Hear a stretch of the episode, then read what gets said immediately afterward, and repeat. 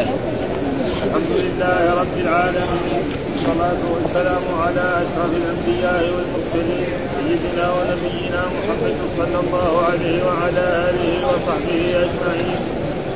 قال الإمام البخاري رحمه الله قال حدثنا مسدس قال حدثنا بسم المفضل عن حميد قال قال أنس حدثني عبادة بن الصامت قال خرج رسول الله صلى الله عليه وسلم خرج رسول الله صلى الله عليه وسلم ليخبر الناس بليلة القدر. فتلاحى رجلان من المسلمين. قال النبي صلى الله عليه وسلم خرجت لأخبركم. فتلاحى فلان وفلان وإنها رفعت وعسى أن يكون خيرا لكم. فالتمسوها بالتاسعة والسابعة والخامسة. قال حدثنا عمر بن حفص قال حدثنا أبي قال حدثنا الأعمش عن المعروف وابن سويد عن أبي ذر. قال رأيت عليه بردا وعلى غلامه بردا. فقلت لو أخذت هذا فلبسته كانت حدة وأعطيته ثوبا آخر. فقال كان بيني وبين رجل سلام وكانت أمه أعجمية. سلمت منها فذكرني إلى النبي صلى الله عليه وسلم فقال لي أساببت فلانا؟ قلت نعم. قال أفلست من أمي قلت نعم. قال إنك امرؤ فيك جاهلية. قلت على حين ساعتي هذه. على حين ساعتي هذه من كبر السن. قال نعم. هم إخوانكم جعلهم الله تحت أيديكم. فمن جعل الله أخاه تحت يده فليطعمه مما يأكل ويلبسه مما يلبس ولا يكلفه من العمل ما يغلبه. فإن كلفه ما يغلبه فليعينه عليه. باب ما يجوز من ذكر الناس نحو قولهم الطويل نحو قولهم الطويل والقصير. وقال النبي صلى الله عليه وسلم ما يقول ذو اليدين وما لا يراد به شيء الرجل قال حدثنا حفص بن عمر قال حدثنا يزيد بن إبراهيم قال حدثنا محمد عن أبي هريرة قال صلى بنا النبي صلى الله عليه وسلم الظهر ركعتين ثم سلم ثم قام إلى خشبة في مقدم المسجد ووضع يده عليها وفي القوم يومئذ أبو بكر وعمر فهابا أن يسلما وخرج سرعان الناس فقالوا قصرت الصلاة. وفي قوم رجل كان النبي صلى الله عليه وسلم يدعوه ذا اليدين. فقال يا نبي الله أنسيت أم قصرت الصلاة؟ أنسيت أم قصرت؟ فقال لم أنس ولم تقصر. قالوا بلى نسيت. قالوا بلى نسيت يا رسول الله. قال صدق اليدين. فقام فصلى ركعتين.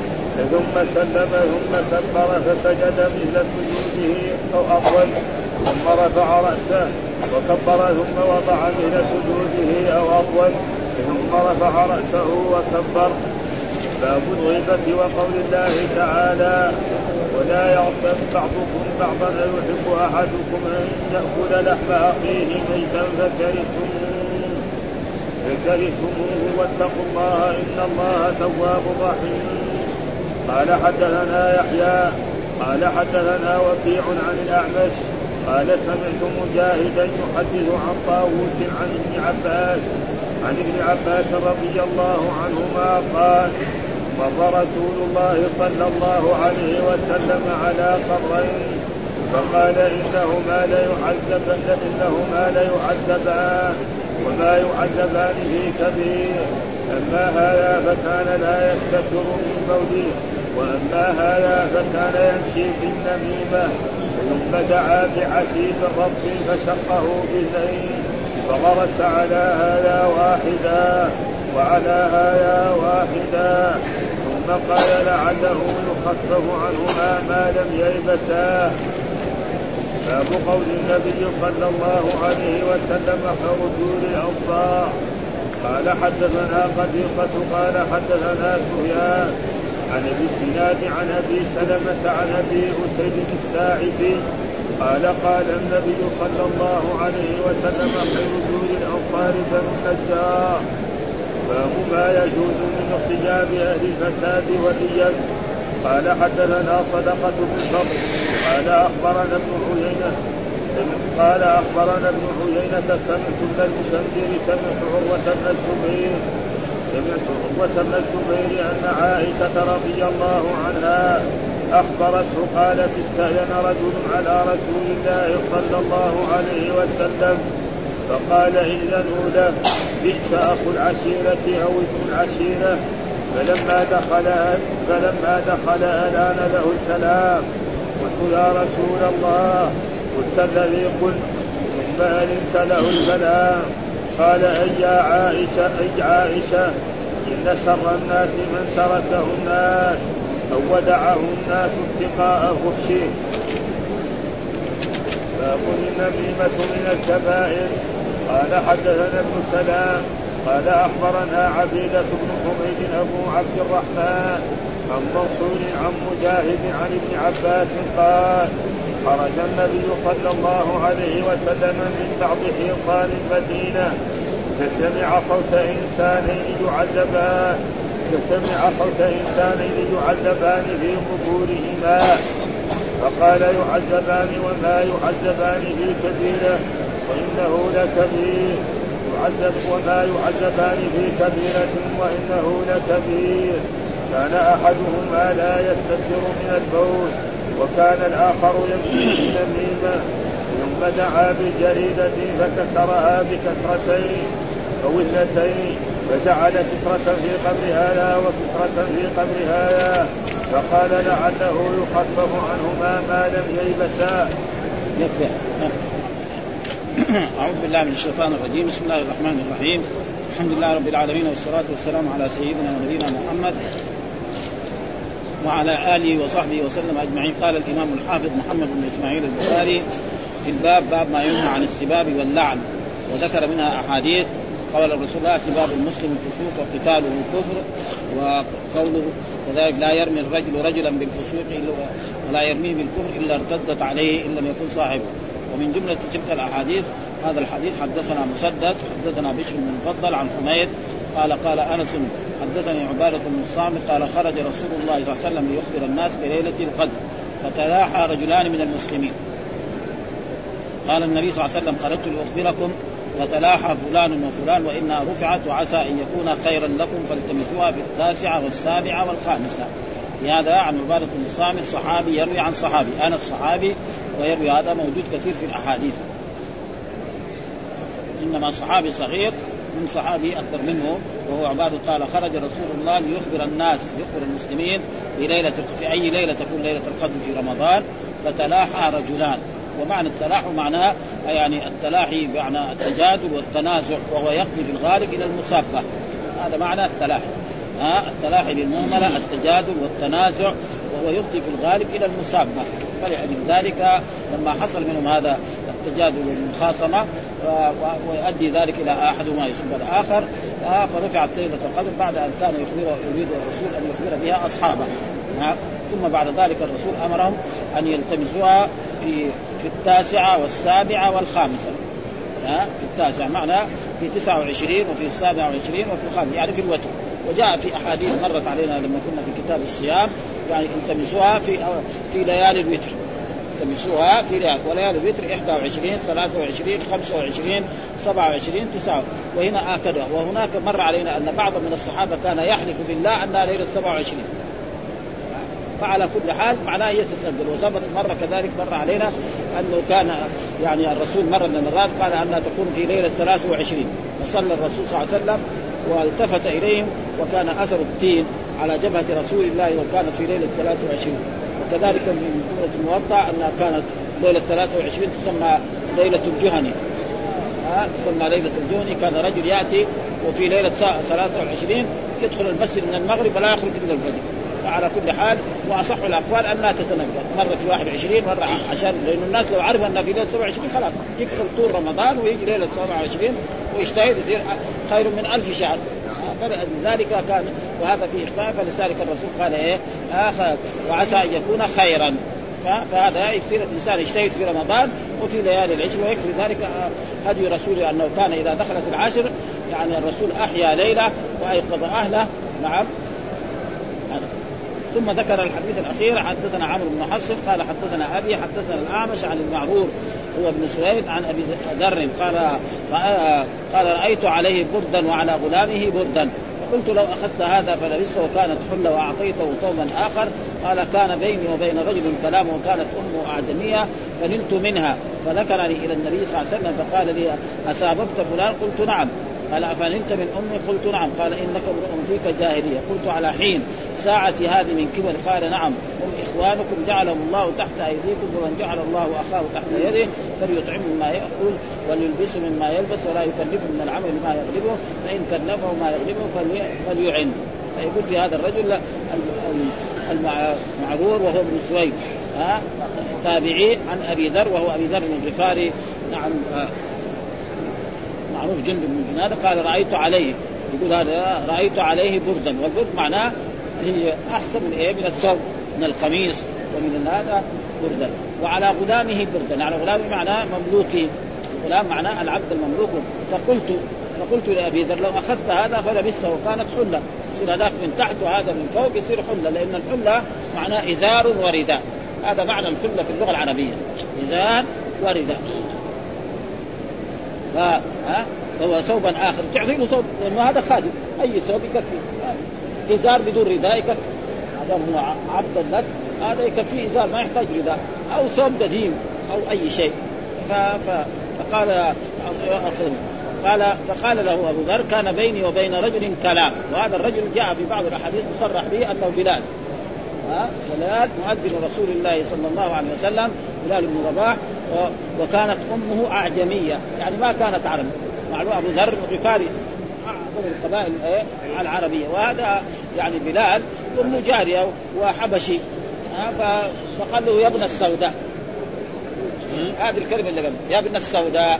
يعني أمك أنت جارية سوداء فأنا رجل عربي يعني أسمر اللون أحسن منك يعني لأن العرب كان ما يصير أبيض زي الأمريكان ولا زي أهل أوروبا ابدا ها؟ في الغالب يعني ها؟ إلا إذا اختلط تزوج له أمريكية ولا تزوج واحدة من سوريا فيصير هذا؟ وإلا العرب سمره غالبهم السمر فإذا جاء صار أبيض جدا فلا بد هذا من الاختلاط لعله نزعه عرق.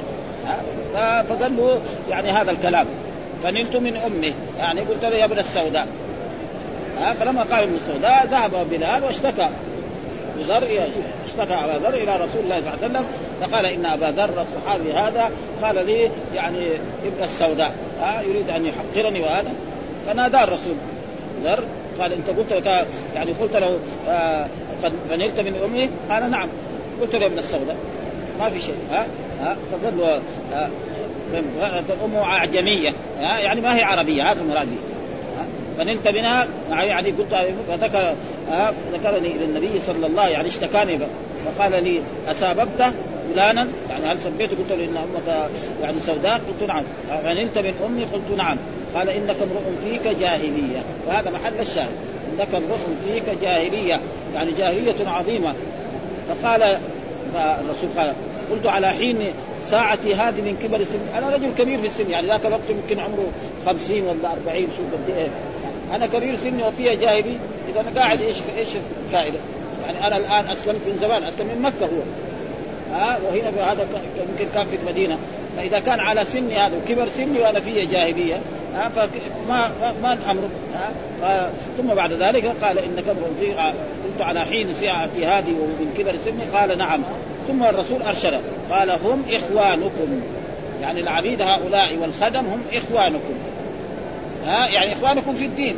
بس انت ربنا جعلك إنك يكون عندك عبد والعبد جعله الله عبدا مملوكا له. وانت جعلك سيد تجيب الخدم وتخدمهم ها وانت وهذاك المسكين جعله الله خادم. فهذا شيء من أمر الله سبحانه وتعالى فليس أنا ها وجعلهم تحت أيديكم كمان. ها فمن جعل الله أخاه يعني أخاه تحت يده فليطعمه مما يأكل. لازم يطعمه مما يأكل ويلبسه مما يلبس. وهذا محل الشاهد. فلذلك هو إيه؟ اشترى برده لنفسه يشتري برده لايه؟ لغلامه ها إذا اشترى فرسا لنفسه اشترى كان أبو ذر بعد هذا الدرس من رسول الله صلى الله عليه وسلم إذا اشترى ثوبا لنفسه يشتري مثل ذلك الثوب لغلامه إذا اشترى فرسا يشتري لغلامه كذلك. إذا اشترى بعيرا يشتري له بعير. سواء بسواء ليه لهذا الدرس الذي أعطاه رسول الله صلى الله عليه وسلم وقال له هذا الكلام إنك امرؤ فيك جاهلية. مع إنه بس إيش الكلمة قال له؟ قال له إنك يعني يا ابن السوداء. ها؟ فهذا ما ينبغي ولذلك قالوا هذا. ف ولا يكلفنا العمل ما يغلبه. ها؟ لا يكلفنا عمل فإن كلفه ما يغلبه فليعن. إذا كلفنا عمل فليساعد إما يجيب له خادم معه ولا يشتغل معه. الشغلة هذه. هذا هذا كان الآن يعني صار الخدم الذي يؤتى من الخارج أخس من العبيد المملوكين الآن في عصرنا هذا هنا في المملكة العربية السعودية ما نقول في غيرها يعني أخس من المملوك، المملوك كان يقول له يعني دحين إيه يجيبه هنا ويسيبه في الشارع ويروح يشتغل ويسلم له في كل شهر مبلغ كذا وكذا، فإذا ما سلمه دغري يأخذ ويسفر. ها؟ يعني أشد من الرق. الرق جديد هذا. الرق الأولاني قال هذاك إيه ممنوع خلاص بطل في المملكة العربية السعودية لما تولى الملك فيصل رحمه الله ألغى الرق في المملكة العربية السعودية لأنه كان يعيب على الناس دائما يقول الرق لا يوجد إلا في المملكة في ناس عبيد وفي هذا. وذا وجاء هذا دحين وبيساووا في الخدم هؤلاء يعني شيء عظيم جدا. ها يشغلوا يقول له كل شهر تجيب لي خمسة خمسة يعني 500 ريال. وإذا ما جبت 500 ريال 300 ريال 400 يمكن أكثر كمان والا أنا دغري يجيبه ويسفر وإذا سفر هناك ما يحصل ولا هذا فهذا هو الرق الموجود. و... و... ثم هنا انك فيك جاهلية يعني وقد قرأت أنا في كتاب لمحمد قطب. عنده كتاب عصري هو رجل يعني الآن في جامعة أم القرى. أخو السيد قطب. يقول جاهلية القرن العشرين. أنا كنت شفت الكتاب وقرأت فيه يعني جاهلية القرن وهو كتب في المقدمة. يعني لما كتب المقدمة يعترض على نفسه. يقول هو كيف إنك أنت تقول أن الآن يعني جاهل القرن دحين إيش يسمى؟ القرن العشرين الآن. يعني أحسن قرن متقدم من جهة الدنيا. يعني القرن الآن موجود في طائرات. الناس أول عندهم بعير. ها؟ عندهم صواريخ. ها؟ عندهم الآلات الإلكترونيات. عندهم يعني الهاتف. عندهم أشياء كثيرة يعني. ها؟ فكيف تقول؟ الناس متقدمين تقول. قال هو عادة إجابة على نفسه وكتب في هذا في المقدمة. تعالوا نحن ننظر إلى إلى العالم حقنا إيش الجاهلية؟ كل ما كان مخالف للإسلام فهو جاهلية خلاص نجي ننظر في حياتنا نحن قد إيه المخالف للإسلام فيها؟ ها مثلا ننظر الصحافة، ننظر الإذاعة، ننظر الدنيا، ننظر التعليم، ننظر الجامعات كله تقريبا يعني كلام يعني إيش الجاهلية؟ كل ما كان مخالف للإسلام، وإذا نظرنا إلى الان في العالم نجد المخالف للاسلام ما اكثره في كل شيء. وهذا كلام صحيح وعلى كل حال يعني فاهمين يعني جماعة آه تعليم تعليم كبير آه لهم خبرة ولهم هذا. فذكر هذا كل ما كان مخالف للإسلام فهو جاهلية. فيجوا يطبقوا هذا مثلا الأحكام الشرعية في المحاكم في في الخارج. ما في في, قوانين مادة المادة الأولى المادة الثانية المادة الثالثة وخلاص. ثم بعدها باخذ من من البريطانيين ومن الفرنسيين ومن هذا. يعني نجي مثلا للتعليم.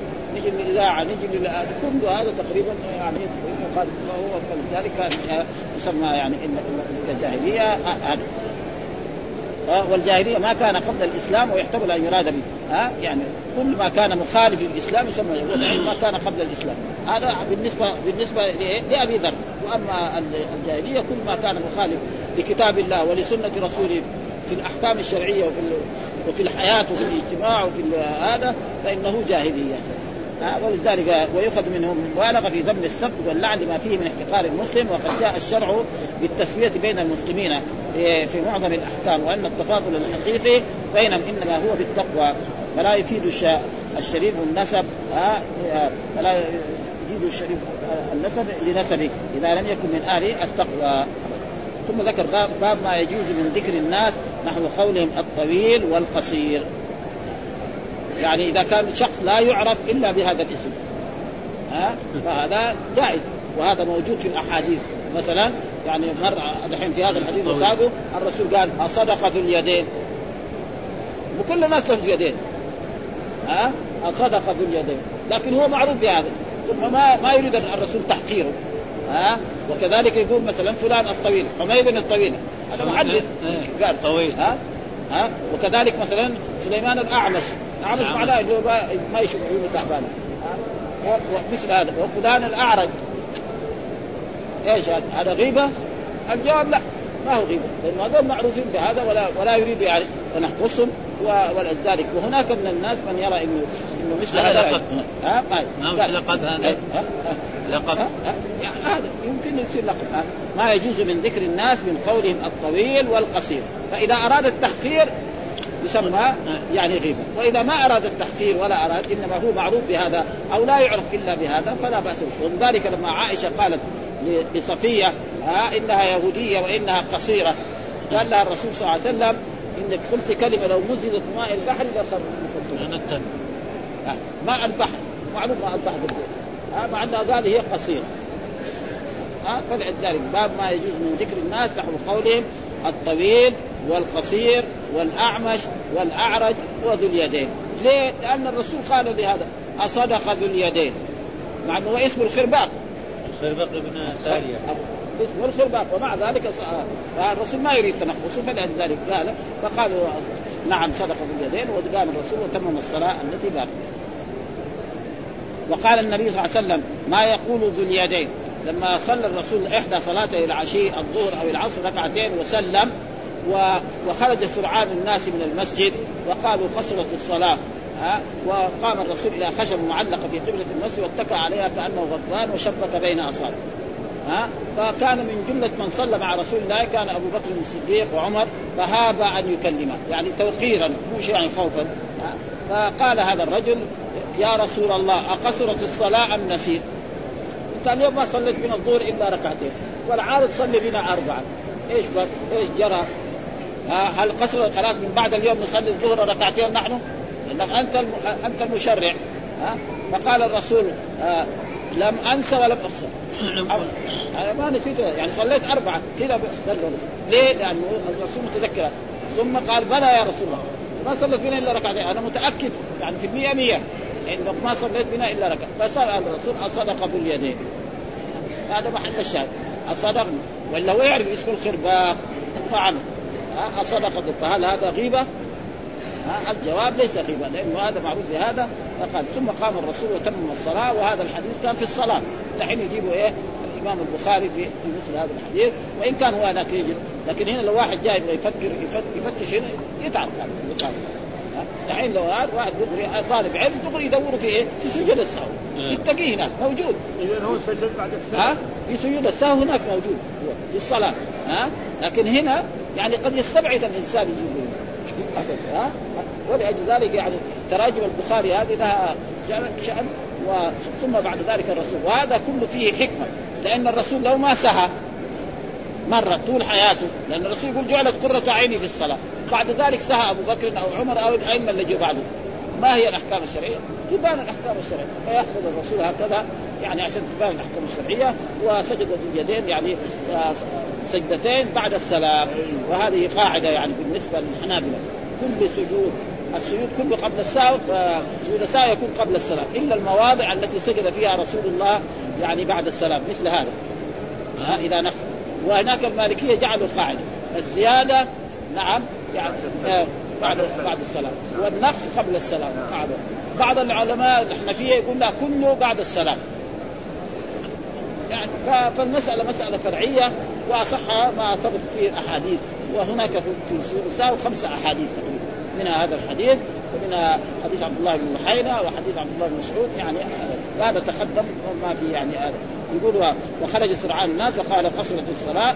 ثم قام إلى خشبة في مقدم المسجد ووضع يده عليها وفي القوم يومئذ أبو بكر وعمر فهاب أن يكلما، إيش معناه؟ يعني توقيرا وخرج سرعان الناس يعني فقالوا في الخارج اللي يسجد قالوا قصرت الصلاة. يعني من اليوم نحن لا نصلي الظهر إلا لأن الرسول المشرع صلى. وفي القوم رجل كان النبي صلى الله عليه وسلم يدعوه يعني يسميه ذا اليدين لطول في يديه. فقال يا نبي الله أنسيت أم قصرت؟ هل نسيت أم قصرت؟ فقال لم أنس ولم تقصر. يعني أنا صليت أربعة أو في القوم لم انس قال بلى نسيت. نحن متأكدين أنك إيه؟ نسيت يا رسول الله. قال أصدق ذو اليدين. وهذا محل الشاهد. يعني سيق الحديث لكلمة فقام فصلى ركعتين ثم سلم ثم كبر فسجد مثل سجوده أو أطول ثم رفع رأسه ثم وضع مثل سجوده أو أطول ثم رفع رأسه وكبر ثم سلم. وفي رواية تشهد كمان. يعني في رواية في الأحاديث وهو حديث عمران بن حسين أنه تشهد بعد ذلك. وأكثر المذاهب لا يتشهدون. والحديث هذا تقدم الأول ولذلك قال ما يجوز من ذكر الناس بأوصافهم نحو قولهم الطويل والقصير وقال النبي صلى الله عليه وسلم ما يقول باليدين وما لا يراد به شيء شيء, شيء الرجل هذه الترجمة معقودة لبيان حكم الألقاب وما لا يعجب وما لا يعجب الرجل أن يوصف به مما هو فيه. وحاصل أن اللقب إذا كان مما يعجب الملقب ولا اطراء فيه مما يدخل فيه. يعني إذا كان يعجبه ويحب هذا الاسم أو ما يدخل ما فيه اطراء يعني مدح زائد. نعم. هذا جائز حيث يشتهر به ولا يتميز عن غيره إلا بذكره. ومن ثم ذكر الرواة آه، من ذكر الأعمش والأعرج ونهريمه وعارم وغندر. هذول أئمة من أئمة الحديث. ها دائما يقول حدثنا غندر حدثنا غندر. نعم. ها يعني كثير. هذول ومع ذلك وهو محمد بن غندر. والأصل فيه آه لما صلى بركعتين في صلاة فقال آه اكما يقول ذو اليدين وقد أورده المصنف في الباب ولم يذكر هذه الزيادة. وقال في سياق الرضا وفي القوم رجل كان يدعوه باليدين لا اليدين. وأما الرواية التي علقها في الباب فوصلها في باب تشبيك الاصابع وفهم من ذلك أن تشبيك الاصابع يعني للتعليم أو لغير ذلك أنه ليس يعني جائز وليس فيه أي شيء. وإلى ما ذهب إليه البخاري من آه، من التفسير في ذلك ذهب الجمهور وشد قوم فشدوا آه، فشدوا حتى نقل عن حسن أنه كان يقول أخاف أن يكون قولنا حميد الطويل غيبة. ها وكان يلمح البخاري يلمح بذلك حيث ذكر قصة اليدين وفيها وفي القوم رجل في يديه طول. قال ابن أشار البخاري إلى أن ذكر مثل هذه إن كان للبيان والتمييز فهو جاء وإن كان للتنقص لم يجب. مثل ما عائشة قالت إيه؟ إن صفية قصيرة. وجاء في بعض الأحاديث لما كذلك قالت ان إن صفية هذه يهودية.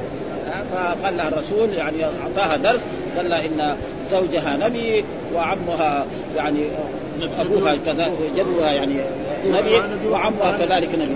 وأنت لا أنت بس واحد عنده ها؟ يعني زوجك نبي. وأما أبوك فعمر بن الخطاب. أقل من إيه؟ من النبوة والرسالة. يعني عشان يكون ثم ذكر باب الغيبة وقول الله تعالى ولا يغتب بعضكم بعضا. يعني باب في حكم الغيبة. إيش معنى الغيبة؟ الغيبة ذكرك أخاك بما يكره. الشيء الذي ما يكره ها فلا تذكر فتقول طويل أو قصير أو اعمر أو هذا أو وهذا الغيبة بكل شيء يكون باللسان. ها؟ مثلا يقلد في المشي. يساوي مشي يقول هذا كذا يمشي كذا. أو في الكلام. كل هذا يعني تقريبا يدخل في الغيبة. تقليد؟ إيه؟ تقليد في المشي. يقول لك يساوي مشي قدام الناس يقول فلان كذا يمشي. ها؟ كذا يمين كذا يمين ويسار أو كذا. ها؟ أو مثلا في في الكلام. وكل هذا يدخل تحت وهو قول الله تعالى يا الذين آمنوا لا يسرق قوم قوم عسى يكون خير ولا نساء من نساء عسى يكون خيرا ولا تلمزوا أنفسكم ولا تنابزوا قال بئس الاسم الفسوق بعد ومن لم يتب فأولئك هم الظالمون؟ يا أيها الذين آمنوا اجتنبوا كثيرا من الظن إن بعض الظن إثم ولا تجسسوا ولا يغضب بعضكم بعضا. إيش معنى ذكرك أخاك بما طويل أو قصير أو أعرج أو كذا إذا كان يريد التنقص فهذا من الغيبة. ها؟ أيحب أحدكم أن يأكل لحم أخيه ميت؟ هل واحد يحب أن يأكل لحم أخيه ميت؟ هو إذا كان حي ما يبغى. قطعوا له قطعه وقالوا له كل ما, ما يبغى. فما بال ها؟ وفي مرة حديث ذكره الحافظ يقول أن مرة الناس لما اغتابوا ورأى الرسول حمار ميت مرمي قال لهم كلوا من هذا. للتوبيخ وللتعبير عن هذا. فقال أيحب أن يأكل لحم أخيه ميتا؟ فكرهتم. واتقوا الله. انتظروا إن الله تواب رحيم. ولكن الحديث اللي أتى به في النميمه يعني ما جاء دحين كان لازم يأتي ولكن العلماء يقولوا الغيبة والنميمه شيء واحد وهل الغيبة إيش حكمها؟ كبيره من كبائر الذنوب كما هو قاعدة علمية كل ذنب ختمه الله بوعيد في الدنيا أو في الآخرة فهو إيه؟ كبيرة. مثال الزنا، مثال السرقة، مثال شرب الخمر، أمثال ذلك، مثال آه يعني التولي يوم الزحف، أكل الربا كل هذا ليه؟ لأنه الزانية والزاني تجد كل واحد منهما جلده، السارق والسارقة فاقطعوا ايديهما آه لعن الله من ذبح لغير الله لعن الله من غيره. فبهذا لعن فاذا في بعض العلماء يقول الغيبة يعني صغيرة وهؤلاء ما أصابوا. أكثر العلماء على أن الغيبة من كبائر الذنوب. آه وكذلك النميمة. ها وقد يعني كثير من الناس يمكن يعني يعني النميمة يسلم منها. لكن الغيبة أكثر الناس حتى الناس الطيبه يجلس في مجلس فلان ساوى كذا وفلان ساوى كذا وفلان كذا كذا وهذا حقيقة هذه المشاكل موجودة. حتى يمكن من طلبة العلم والناس الطيبين يعني يقع في هذا. لأنه فلان قصير هذا هو. لما يقول كذا وكذا في في عيبه هذا إيش الدليل؟ قال حدثنا وكيع حدثنا الأعمش حدثنا يحيى حدثنا وكيع حدثنا الأعمش. قال سمعت مجاهدا يحدث عن طاووس عن ابن عباس قال مر رسول الله صلى الله عليه وسلم على قبرين فقال إنهما لا يعذبان وما يعذبان في كبير. أما هذا فكان لا يستتر من بوله وأما هذا فكان يمشي بن ثم دعا لعسيب رطب فشقه باثنين فغرس على هذا واحدا وعلى هذا ثم قال لعله يخفف عنهما ما لم ييبسا يقول عن ابن عباس قال مر الرسول على قبرين يعني من القبور في إيه؟ في المدينة فقال إنه وفي بعض الروايات أنه في إيه؟ في يعني في نخل من يعني في حائط من حوائط الأنصار في المدينة هنا فقال إنهما لا يعذبان إن آه، أصحاب هذين القبرين لا يعذبان وما يعذبان في كبير جاء في بعض الروايات وإنه لكبير. إيش معنى ما يعذبان في يعني شيء ما يشق عليهم التحرش منه. هذا معنى. وما يعذبان في كبير. يعني يمكن الانسان يحتل أما احدهما كان لا يستتر من إيش معنى لا يستتر من البول؟ إما كان يبول وقبل أن ينقطع بول يقوم ها؟ فيقطع بعض الايه نقط البول على لباسه ثم بعد ذلك يذهب ويتوضأ ويصلي. وجاء في بعض الروايات لا يستنزه من البول. يعني في رواية لا يستنزه من البول. فإذا ما لا يستنزه من البول معناه إنه؟ كان يقول وهذا يعني وأما إذا كان فرض أن هذا الرجل يعني معاه سلس البول فخلاص. إذا دخل وقت الصلاة يتوضأ وما يخرج بعد ذلك مسامح. لأنه ما يقول وما يعذبان في كبير. إيش ما يعذبان في كبير؟ يعني التحرز منه ليس بكبير سهل. أما هذا فكان لا يستتر من بوله أو لا يستتر يقول أمام الناس ويكشف عورته. وأما هذا فكان يمشي بالنميمه، إيش النميمة؟ النميمة ذكر يعني نقل الكلام من شخص إلى شخص على وجه الافساد أو نقل الكلام من جماعة إلى جماعة على وجه الافساد هذا النميمة. ها؟ فلان يروح ينقل يقول فلان قال فيك كذا وكذا. هذاك يتقابل معاه يتضارب ويتسابق ويتشاطر يمكن يقتلوه. ها؟ فهذا أشد من الغيبة.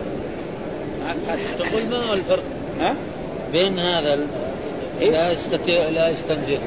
في رواية. ها؟ إيوه لا يستنزه هو هو هذا. لا يستنزه معناه ما ينظف نفسه من الماء ولا يستنزه. وهنا قال لا يستتر. آه. قد يكون المعنى واحد. هو بس عبر بهذا. لا يستتر من البول أو لا يستتر من البول يعني يقول في أمام الناس هذا ما يكون يعني كبيرة يعني مثل هذا. أو يقول من بوله فيه إيه؟ إيه؟ من بوله من بوله. أو في رواية من البول. إيه خلاص. خلاص البول اسمه جنس. ها؟ وهذا هو الصحيح. فلذلك بعض العلماء الذي قالوا إن البول كله نجس آه. إيش؟ الإمام الشافعي يرى أن كل البول نجس استدل بهذا الحديث. هذا؟ يعني استدل بهذا لا يستنزه من البول. معناه إن البول. إيه؟ نجس. حتى بول الإبل وبول البقر وبول الشياه والخرفان. العلماء قالوا له لا. ها ليه؟ لأنه في حديث. ها الجماعة الذين استووا المدينة قال لهم اذهبوا نعم إلى إبل الصدقة فاشربوا من أبوالها وألبانها. مر علينا هذا. ها؟ اشربوا من ابوالها والبانها وأبوالها. إذا بول الإبل إيه؟ معناه طاهر دواء هو دحين. دواء. كثير واحد واحد يعني يشرب بطنه كانت تمشي بعدين يتعافى. ها والناس يغسلوا رؤوسهم ببول الجار إيه. يعني هذا المسلمين خلي عادة الناس اللي يعبدوا البقر زي الهند ذلك هذا شيء فقوله لا يستنزه من البول الجنسية قال لا ها ليس كل البول نجس. إنما بول إيه بول إيه يعني الذي لا يؤكل لحمه. حيوان لا يؤكل لحمه بوله نجس. ومني نجس. ها وهذا في أحاديث كثيرة ثبتت. يعني مر علينا آه أن أن يعني رجل من أصحاب الرسول صلى الله عليه وسلم كان يقود بعيره وكان رغاء البعير على كتفيه لعابه اللعاب هذا وكذلك مني مثلا الإبل. كل حيوان يؤكل لحمه فبليه آه، منيه وروثه طاهر. وكل حيوان البغل الحمار والفرس والفرس كمان يعني في خلاف هل يؤكل أو لا يؤكل على كل حال. ثبتت في الأحاديث أنه إيه؟ أنا مر علينا يؤكل صحيح إيه؟ يعني صحيح. وإن كان بعض العلماء يرى منها المالكيه يقولوا الله قال والخيل والبغال والحمير لتركبوها وزينة. ها يعني وهذا تقريبا ما يكفي لأنه في أحاديث صحيحة ها والأنعام خلق لكم فيها ذكر ومنافع منها تأكلون ولكم فيها جمال حين تريحون وحين تسمعون فتحمل أثقالكم إلى بلد لم تكونوا بالغين. فلو واحد ذكر الله ما جعل ال ال ال مثلا البقر للركوب مع إنه أكثر البلاد يركب البقر. ها؟ ها؟ كثير من البلاد فلذلك هذا هو أصح الأقوال. أما هذا فكان لا يستهتر من قوله وأما هذا فكان يمشي ثم دعا بعسيب رطب. عسيب معناه جريدة. رطب فشقه باثنين فغرس على هذا واحدا وعلى هذا واحد. ثم قال لعله يخفف عنه هذا هذا الحديث جعل في كثير من البلاد الإسلامية أن الواحد إذا راح زار القبور يأخذ له شيء. أيوة. يعني زهرة أو شيء من اخشى من هذا يغرس على على قبر أخيه أو أبيه أو قريبه اخذ من هذا الحديث. وهذا تقريبا ما هو صار لأنه هذا ما عندنا حديث غير هذا. يعني الصحابة ما كانوا يفعلوا هذا. ثم بعد ذلك الآن في في المدنية الحديثة هذه أي إنسان يسافر إلى بلد يعني يزور بلد غير بلده ها يقدم الزهور للجند المجهول. ها يعني مثلا أي واحد يروح يزور أوروبا أو يزور روسيا أو يزور ها يكون رئيس وزارة أو حاكم في اليوم الثاني يقدم إيه؟ الزهور إيه للجند المجهول، الجند المجهول هذا مين هو؟ ها؟ الجند المجهول هذا جند مجهول مثلا في ألمانيا هذا الجند المجهول الجنود حقون ألمانيا وحقون روسيا يقاتلوا مين؟ يقاتلوا مين؟ ليش هذا؟ ضد مين؟ المسلمين اللي يقاتلوا المسلمين، يصير المسلم يروح يقدم إيه؟ الظهور في اليوم الثاني من زيارته هذا موجود يعني ها؟ وقد يعني ما علمنا شخص فعل هذا. الملك فيصل رحمه الله أظن ذهب إلى بلد من البلدان وقال له يقدم الزهور ابدا ما شاء الله. ما ابدا ما نعم في بلاد إسلامية يمكن مجاملة. الله يرحمه. فيروح لبلاد إسلامية. لأنه هذا ما دام بلاد إسلامية يكون هذه عادة. ما هو على أنه يعني شيء. لكن هذا المشكلة. يعني. الآن كذا يقدم يقول يقدم الزهور للجند المجهول. أول يوم إذا زار اليوم بعد المأدبة اللي يسويها يقدمها لرئيس الحكومة اليوم الثاني نعم يروح يقدم إيه الزهور للجند المجهول. فالجند المجهول الذي في روسيا. عند لمين؟ عند ليحارب المسلمين. وكذلك الذي في دول أوروبا كلها. ان الكفر ملة واحدة. ها؟ ابدا. وإن كان هم مع بعض ابدا فلذلك ما كان ينبغي المسلمين يفعلوا مثل هذه الأشياء. ولكن مع الأسف الشديد يعني المسلمين تعبانين يعني. رأينا بعض المسلمين يعني حاكم إسلامي في يده سواد. ها؟ فحلقه سلسلة. مشكله ها؟ يعني غرائب يعني. ها؟ صليبيين. ها؟ هو الصليب وغير لا حول ولا قوة إلا بالله. أقل ما يكون يعني فكان كان لازم يكون ما في هذه الاشياء يقول ما هو لعله يخفف ما, ما لم ييبسه واذا يبس. إذا يبس خلاص. راح التخفيف هذا يعني يعني يخفف عليهم العذاب ما لم ييبس لا فالناس ابدا يعني لو يبس خلاص. راح فالناس صاروا دحين كل البلاد يساوي حتى الحين جاء حتى هنا في المملكة العربية السعودية من الأشياء اللي عملوها في المستشفيات. شوف. ها؟ لما يجي يزور قريب الله ياخذ إيه؟ كذا شيء ظهور ويقدمها له. يشتريها بكم؟ يشتريها مثلا ب 10 ريال ولا ب 20 ريال ولا ما أدري ما ادري شفناها يعني تباع في مستشفى الملك. ولا بد في في غير في غير المدينة يمكن أكثر وأكثر. هذه تقدم إيش إيش فائدتها؟ للمريض. ها؟ إيش يستفيد منها؟ لو كان أخذ هذه العشر ريال وتصدق بها على على نية هذا المريض كان خير ثم يأخذها يرميها. شفنا بعض المرات عنده أربعة خمسة. ست حبات يسوي لا كل هذا تقليد إيه؟ تقليد غير المسلمين. ها؟ ها؟ تقليد غير المسلمين. لا حول ولا قوة إلا بالله. بارك الله يقول هكذا اكتفى بذكر الآية المصرحة بالنهي عن الغيبة ولم يذكر حكمها كما ذكر حكم النميمه ها والظاهر أن النميم وهذا بعد بعدين حيث جزم بأن النميم من الكبائر وقد اختلف في حد الغيبة وفي حكمها. فأما حدها فقال الراغب هو أن يذكر الإنسان عيب غيره من غير محوج إلى ذكر ذلك. وقال الغزالي حد الغيبة أن تذكر أخاك بما يكرهه. لو بلغ. وقال ابن الأثير في النهاية الغيبة أن تذكر الإنسان في غيبته بسوء وإن كان فيه وقال النووي في الأذكار طبعا للغزالي ذكر المرء بما يكرهه سواء كان ذلك في بدن الشخص أو دينه أو دنياه أو نفسه أو خلقه أو خلقه أو خلقه أو ماله أو ولده أو, أو ولده. أو زوجه أو خادمه أو ثوبه أو حركته أو وطلاقته أو عبوسته يساوي كذا وجهه كذا يقول زي فلان. كل هذا يسمى إيه؟ غيبة. ها؟ وسواء ذكرته باللفظ أو بالإشارة والرمي وقال النووي مما يستعمل التعريض في ذلك كثير من الفقهاء في التصانيف. وفي غيرها كقول بعضهم من يدعي العلم. يعني يكون واحد عارف في درس يقول يقوله ممن يدعي العلم. يدعي العلم معناه واحد إيه؟ يعني يعني فلان هو مثلا في البلد أو في هذا ممن يدعي العلم. فهذا تقريبا من من من الغيبة. أو بعض من ينسب إلى العلم إلى الصلاح ها؟ أو نحو ذلك مما يفهم السامع المراد به. ومنهم قوله عند ذكره الله يعافينا الله يتوب علينا. نسأل الله السلام. ونحو ذلك وكل ذلك من الغيبة. وتمسك من قال إنه لا يشترط فيها غيبة الشخص بالحديث المشهور الذي أخرجه مسلم. آه رفع قال أتدرون ما الغيبة قالوا الله ورسوله. قال ذكرك أخاك من قال أفرأيت إن كان في أخي ما أقول؟ قال إن كان في أخيك ما تقول فقد اغتبته. وإن لم يكن فيه فقد بهته. يعني إيه؟ كذبت عليه. وله شاهد مرسل عن مضطرب الله فلم يقيد ذلك لغيبة الشر فدل على أنه لا فرق بين أن يكون ذلك في غيبته أو حضوره والأرجح اختصاصها بالغيبه مراعاة الاشتقاق وبذلك جزم أهل اللغة. ها؟ يعني يكون في الغيبة لأنه في لما يكون قدام ما يقدر. قد يتلابش يتضارب معاه ويصير معاه ملابشه ابدا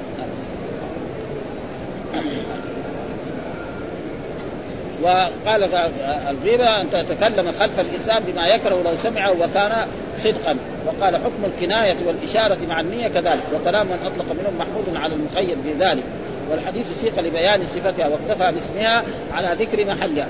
نعم المواجهة بما ذكر حرام لأنه داخل في السب والشد وأما حكمه فقال النووي في الأذكار الغيبة والنميمة محرمتان باجماع المسلمين وقد تظاهرت الأدلة على ذلك وذكر في الروضة طبعا للرافع أنها من الصغائر والصحيح لا آه وتعقبه جماعة ونقل أبو عبد الله القرطبي في تفسيره الإجماع على أنها من الكبائر. لأن الحد الكبيره صادق وهو إيه؟ يأكل لحم أخيه ميتا فكرهتموه. أكل لحم الإنسان حلال؟ الجواب فإذا كذلك الغيبه تمام. آه هذا هو وضابطها ذكر الشخص ما يكره وهذا يختلف باختلاف ما يقال. آه قد يشتد تأديته لذلك وهذا المسلم محرم. وذكر النووي من الأحاديث الدالة على تحريم الغيبة. حديث أنس لما رفعه آه حديث حديث أنس رفعه لما عرج به مررت بقوم لهم أظفار من نحاس يخمشون بها وجوههم وصدورهم. قلت من هؤلاء يا جبريل؟ قال هؤلاء الذين يأكلون لحوم الناس ويقعون في اعراضهم أخرجه أبو داود. وله شاهد. ها؟ إن اربى الربا الاستطاعه في عرض المسلم بغير حق. أخرجه أبو داود. وله. ومن حديث أبي هريرة من أكل لحم أخيه في الدنيا قرب له يوم القيامة فيقال له كله ميتا كما أكلته حيا فيأكله ويكلح يعني ما يقدر ياكله هذا لما يعطى الأشياء المخمج ويصيح ويصيح وسنده حسن. وفي الأدب المفرد ما التقم أحد لقمة شرا من ثياب مؤمن. الحديث. وفيه أيضا وصعب بن حبان عن أبي هريرة من آه في قصة ماعز ورجم في الزنا أن رجلا قال لصاحبه انظر إلى هذا الذي ستر الله عليه فلم يدع نفسه حتى حتى رجم رجم الكلب. فإن ماعز لما حصل من الزنا جاء إلى الرسول قال يا رسول الله أنا يعني هلك قال له إيه؟ قال زنيت. إيش زنيت؟ سالوا فامر هذا قام يعيبه. يقول كيف؟ ربنا سترك تجي تفتح نفسك. فكل هذا تقريبا من الترجمة رجم الكلب. غيبة دي؟ أيوه لأنه قال ربنا ستره وهو إيه؟ يجي يفضح نفسه عند الرسول. كلها من لحمها الحمار. اي لحم الحمار كمان رجم رجم الكلب هذا غيبة. فقال كلاما ما عابوا اليهم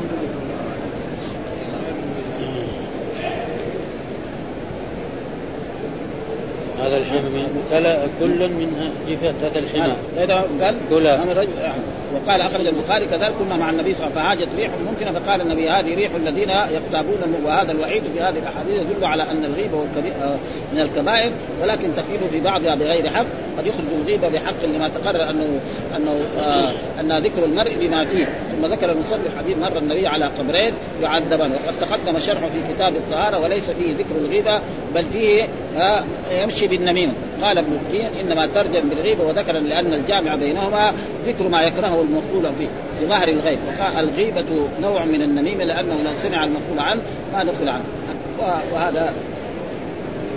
وقال هنا مر النبي بقبرين فقال إنهما يعذبان وما يعذبان فيه وبكى وفي ما يعذبان إلا في الغيبة والبول. ولأحمد من حديثه أن مر على قبر يعذب وقال إن هذا كان يأكل ويثم الناس ثم دعا بجريدة الرقبه وهذا دليل على الغيبة. يعني فإن الغيبة ثم ذكر باب قول النبي صلى الله عليه وسلم خير دور الأنصار. باب قول النبي صلى الله عليه وسلم خير دور الأنصار. فهذا معناه في إيش يعني؟ هذا هذا الحين نحن في كتاب الآداب. إيه. ها؟ وهذا كونه يجيب ترجمة ويقول خير دور الأنصار بنو النجار. إيه. هذا تقريبا ما له على هذا لكن إيه؟ لما الرسول مدح الأنصار. مدح الأنصار ومدح بنو النجار. طيب غير بني النجار. إذا بني النجار بين قبائل الأنصار هم خير الناس هذا شيء حكم شرعي فلا يضر ذلك. ويدخل بذلك ما يكره لقصد النصيحة ها من بيان غلط من يخشى أن يقلد يعني واحد يقول كلام فالناس يرشدوه عشان أو يقلد أو يضطر به في أمر ما فلا يدخل في ذكره. لما يكره من ذلك في الغيبه المحرمه وسياتي اليه يشترط ما ترجم به المصنف عقل هذا. وقال ابن القيم في حديث دليل على جواز المخابره بين الناس لمن يكون عالما باحواله لينبه على فضل الفاضل ومن لا يلحق بدرجته في الوقت. ها؟ فيمتثل أمره صلى الله عليه وسلم بتنزيل الناس منازلهم. ها؟ تنزيل فيفهم من ذلك أن هذا هذا.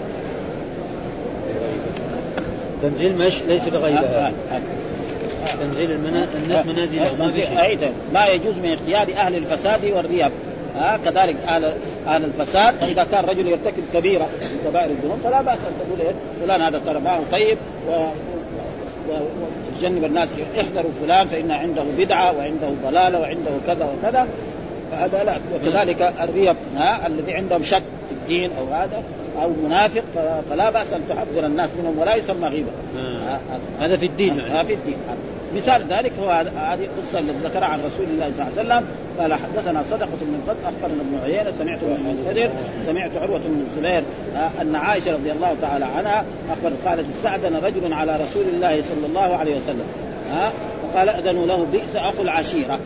ها؟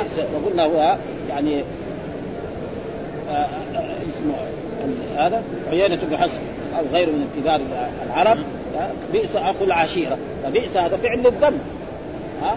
بئس أخو العشيرة. بئس فعل الذم يعني الذم واخو هذا هو الفاعل واخو ودائما. يعني بئس ونعمة لازم يكون فاعلها. إما محل بالألف واللام أو مضاف ما في لا. ولذلك أخو العشيرة. مضاف. أو ابن العشيرة. كذا دائما. أو يكون ضمير مستتر ويجي بعد الضمير. نعم رجلا زيد. ها؟ بئس للظالمين بدلا. كذا له ها إن شر الناس من تركه الناس أو ودعه الناس اتقاء فحشه. لا آخر عشير فلما دخل ألان له الكلام. يعني لما دخل مع رسول الله الرسول باسطه. وصار يتكلم معه كلام طيب. وهذا فقلت يا رسول الله قلت الذي قلت ثم ألنت له الكلام. فقال أي عائشة؟ يعني يا عائشة. أي حرف نداء أي عائشة من حروف النداء الخمسة. إن شر الناس من تركه الناس أو ودعه الناس. ودعه معناه يعني كرهه. ودعه الناس معناه تركه. اتفاق لأن هذا رجل من كبار العرب ولذلك قدم لنا أنه يعني تقدم عظيم في قومه. لو قال لهم اذهبوا فلان قاتلوا فلان دغري يروح. ولا يسال ليش تقاتل؟ روحوا اقتلوا فلان دغري يروح. فهذا يعني لابد من مجابله ثم هو يعني تو أسلم. أو ما أسلم أو قريب الإسلام فلذلك كان الرسول يخابره بهذه الأشياء والحمد لله رب العالمين وصلى الله وسلم على نبينا محمد وعلى آله وصحبه وسلم.